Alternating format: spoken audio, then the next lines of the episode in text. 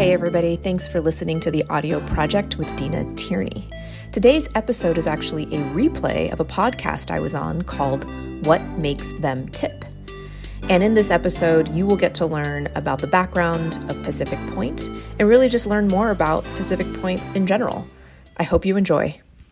Hello, and welcome to What Makes Them Tip Innovations that Changed Everything. I'm Jeff, and once again, I have the privilege of talking to amazing people who are really innovating in their particular entrepreneurial space. And we get to hear their stories. And today we're talking with a woman who has extensive experience in IT and tech positions at a variety of companies prior to starting her own. And she has helped global companies transform into customer focused organizations. She is passionate about inspiring youth, especially young women, to pursue careers in technology. And currently, she is the founder and CEO of Pacific Point Inc. Here to share her journey and insights with us Deena Tearney. Welcome, Deena.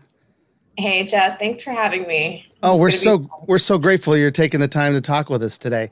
Uh, so I want to get uh, before we go. I really want to get into your journey and talk about like kind of how you got to to this point today. But before we do that, tell our listeners exactly what Pacific Point Inc. does. What what's your what services do you guys do and offer there?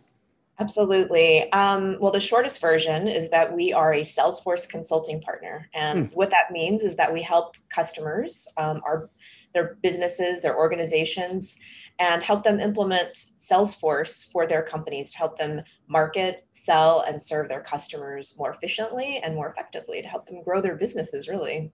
Awesome. And you founded the company. How long ago was that?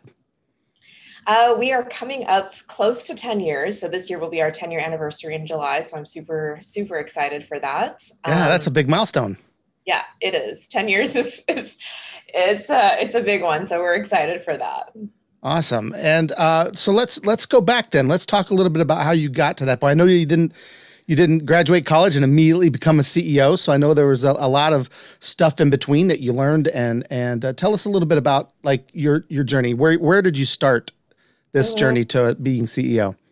Yeah, for sure. Um, well, I'm I'm originally from Texas, and so I was living um, and working in Texas as a software engineer. That's how I started my career. Um, very early in my first job, I started doing customer relationship management system implementations, mm. and so I got my hands uh, really all into customer relationship management from really the start of my career. And then my career progressed, uh, started doing more consulting services um, across a range of clients and really um, ele- like worked my way around. I mean, I think when it comes to the space of tech, you know, I started as a software engineer. I was doing business analysis work. I was doing project management work, architecture.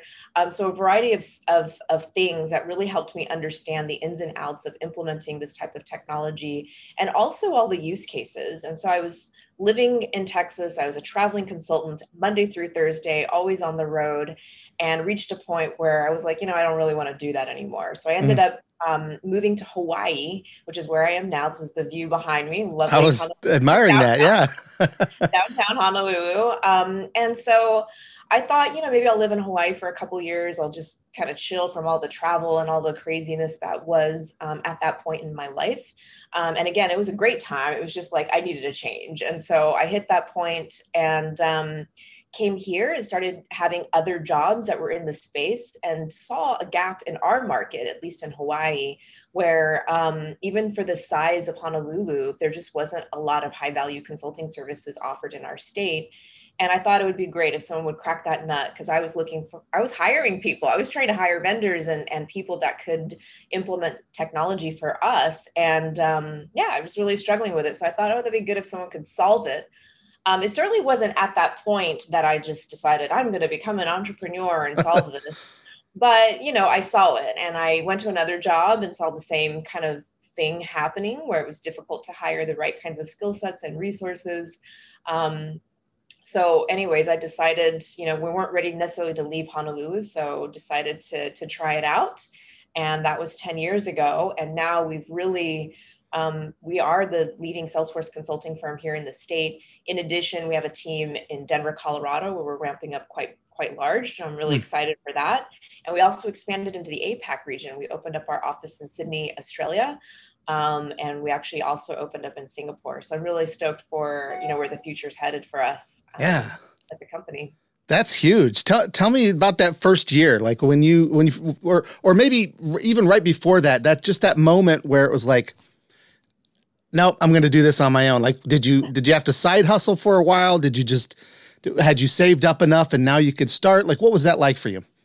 Yeah, I think um, you know certain entrepreneurs they certainly start with um, some seed or they they have a side hustle. I think in my case, I had a whole career. You know, I had a sure. whole career before I became an entrepreneur, so I was in a in a fortunate position um, to to not have to you know do anything crazy when it came to finances, and I could really take my time and really dive in to um, do it. Plus, I think also the kind of industry that we were in, it wasn't like I needed to go buy you know fifteen hundred trucks or a whole bunch of refrigerators or anything mm. like really expensive assets really I, it was me and a computer right? And i could get out there and start selling things. There wasn't a large overhead.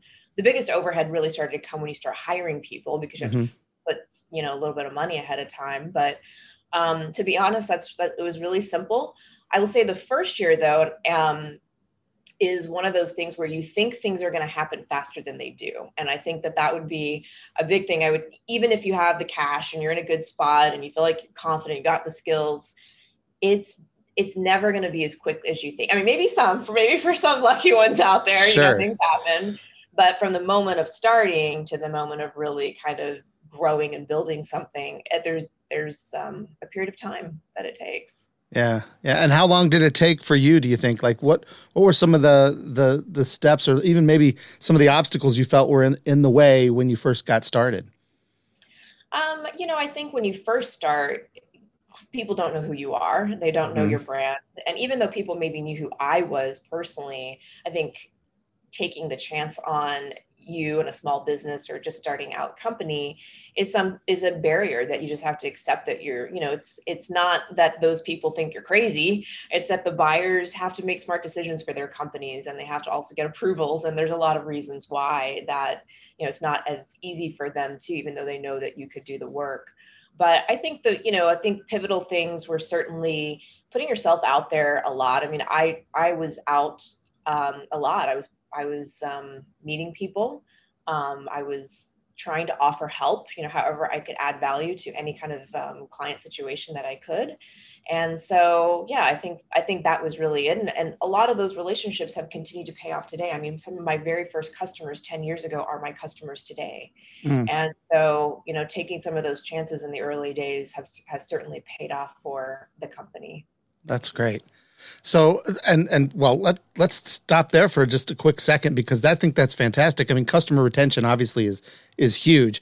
How what do you think are the keys to retaining a customer for a decade like that? What I mean, look, I think it's doing good work. Like it was funny, I was talking about marketing recently and you know, it's like, you know, how did you grow the business? And I was thinking back, you know, I really didn't spend a lot of money on marketing. Um, I didn't, you know, my website was like really ugly. I don't remember what it looked like, but you know, there's there might have been a website. Obviously, you know, I had email domains, but there's really not much spent on marketing. All of the marketing was really me getting out, building relationships, and establishing trust, establishing credibility, and word of mouth.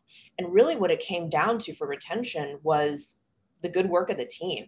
Right, mm. good work sells more good work. Right, and so that was really um, you know, I think the the trick to it all was really making sure the team was delivering and and elevating how we helped our customers. Yeah.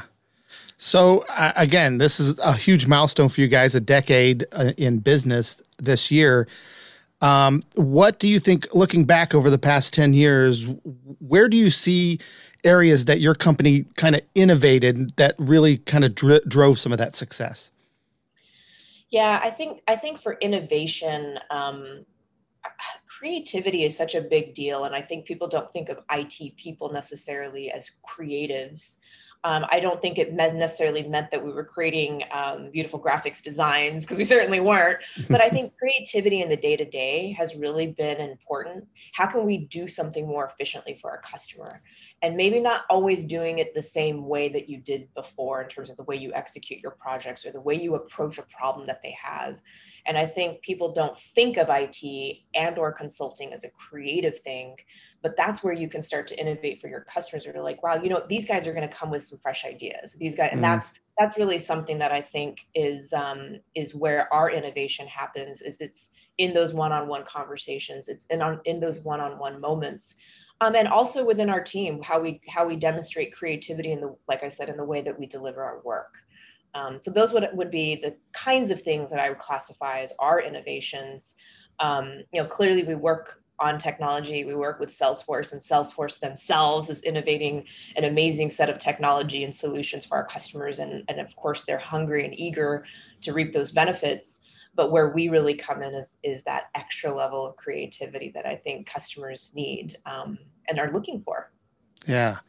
And then, so uh, what do you think was kind of a tipping point for you guys where you things were going, you know, along and that this like okay this is it. We have got a groove. This is what what had happened. What was that moment like for you? What would you say? Yeah it's an interesting question because you know the title of the podcast being tipping point i started thinking about that and i was like wow what, what was it? But the reality is i think that there's a series of micro moments and mm. all of those micro moments in aggregate really start to build. It's one of those things where you look at um, an athlete or you look at someone who's day in and day out doing the work, putting it forward every single moment. And maybe they take a couple steps back periodically, but then you look over your shoulder and you realize, like, wow, I came this far. Mm. And I think that's really where I think tipping points happen.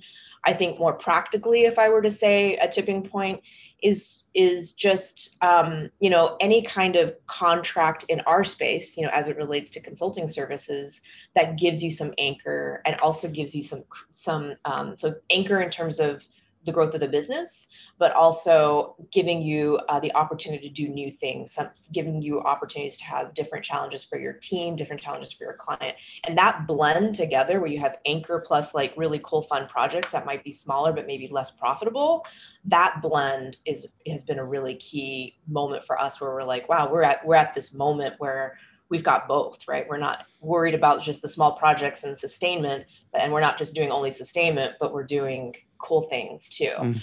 So for me, I think from a practical perspective, that's what I'd say. But in the in a more broad sense, I really believe that it's those incremental moments that together just create this amazing um, accomplishment. Yeah, and well, obviously, those uh, that accomplishment has has been going well because you guys are expanding into other areas and stuff, and that's that's a big deal because a lot of companies, it's like that's where they want to go. You know that you're you're starting to really see success when you can you can branch out from where you currently are into other places. Tell me a little bit about that process and kind of what kind of spurned that on for you guys. Yeah, I mean, I I think that um, international growth was always something that I had my eyes on. I, maybe it's because of our geography, uh, being headquartered here in Honolulu, where you know we look to um, the APAC region, and I think there's a lot going on in the APAC region. Uh, our time zones were super favorable to sort of work with the, mm-hmm. the APAC and uh, Australia, New Zealand markets.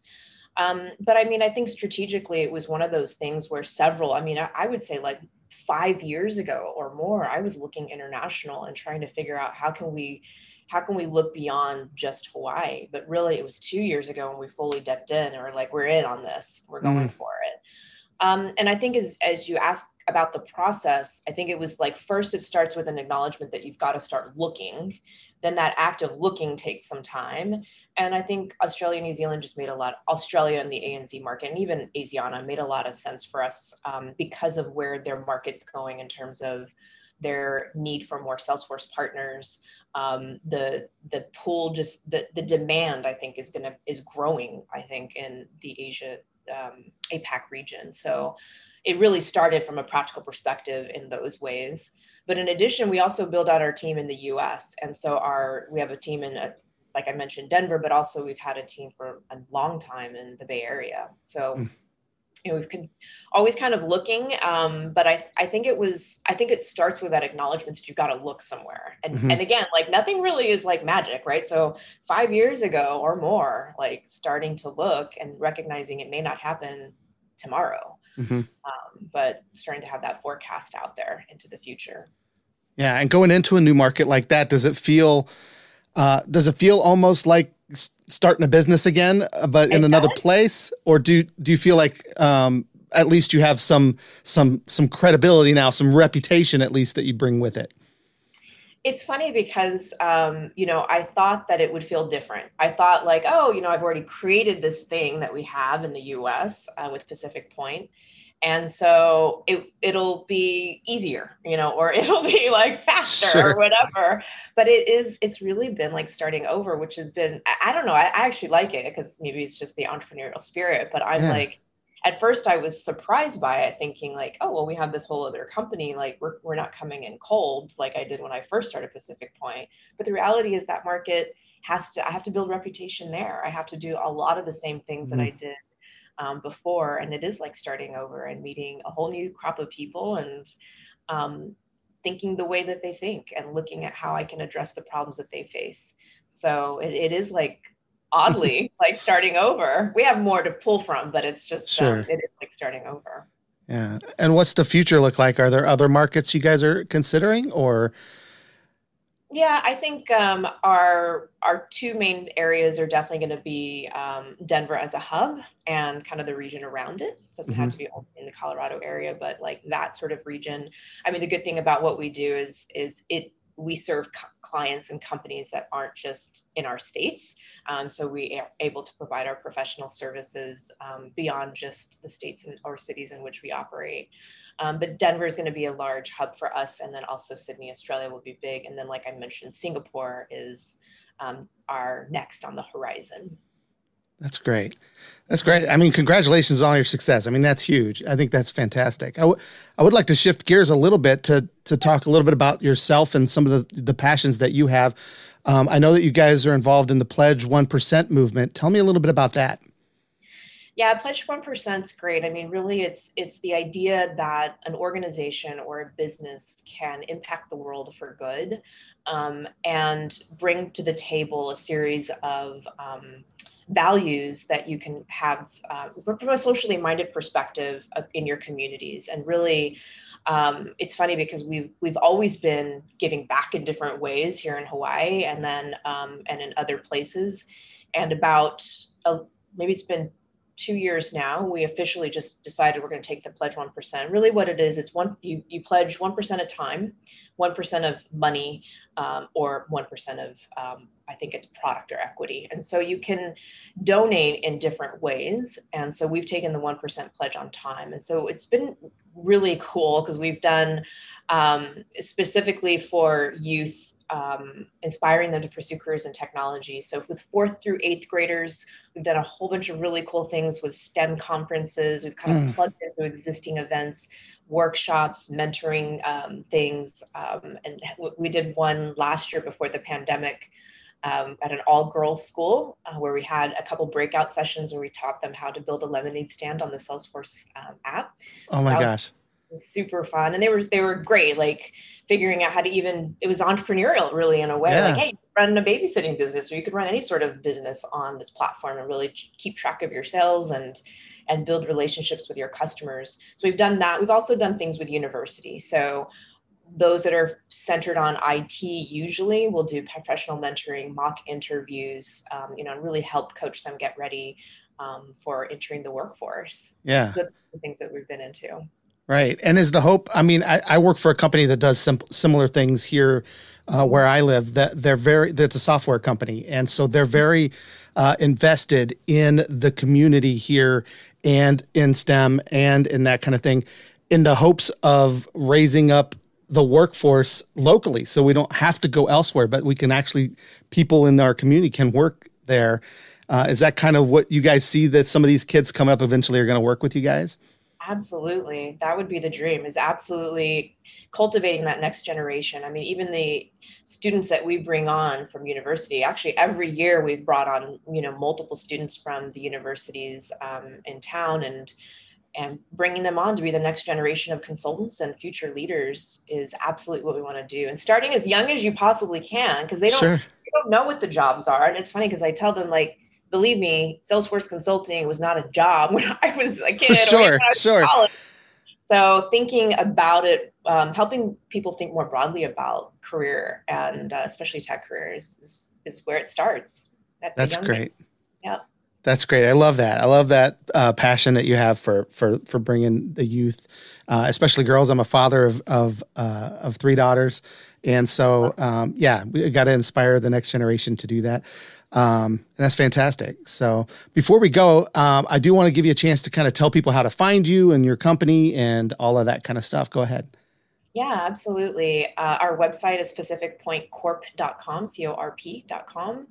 And um, you can check us out there. We're also on a lot of the social channels. I have a podcast as well called The Audio Project that I'm firing back up. So I'm excited to um, get going with that. So you can keep in touch there. And then, of course, all of our social, uh, we're on Instagram, we're on Twitter, uh, Pacific Point. So it's, um, yeah, I would love to remain in touch with you and your audience. That's awesome. Thank you so much for for taking the time to be with us today. I think uh, you've shared a lot of amazing insights and we really appreciate it. Yeah, my pleasure. Thanks, Jeff. No problem. Thank you listening for listening. We appreciate you guys uh, tuning in for each episode. This has been what makes them tip innovations that changed everything. We'll see you next time. All right, episode's done. Hope you enjoyed that. Let me know. You can always reach out to me on social at Deena White.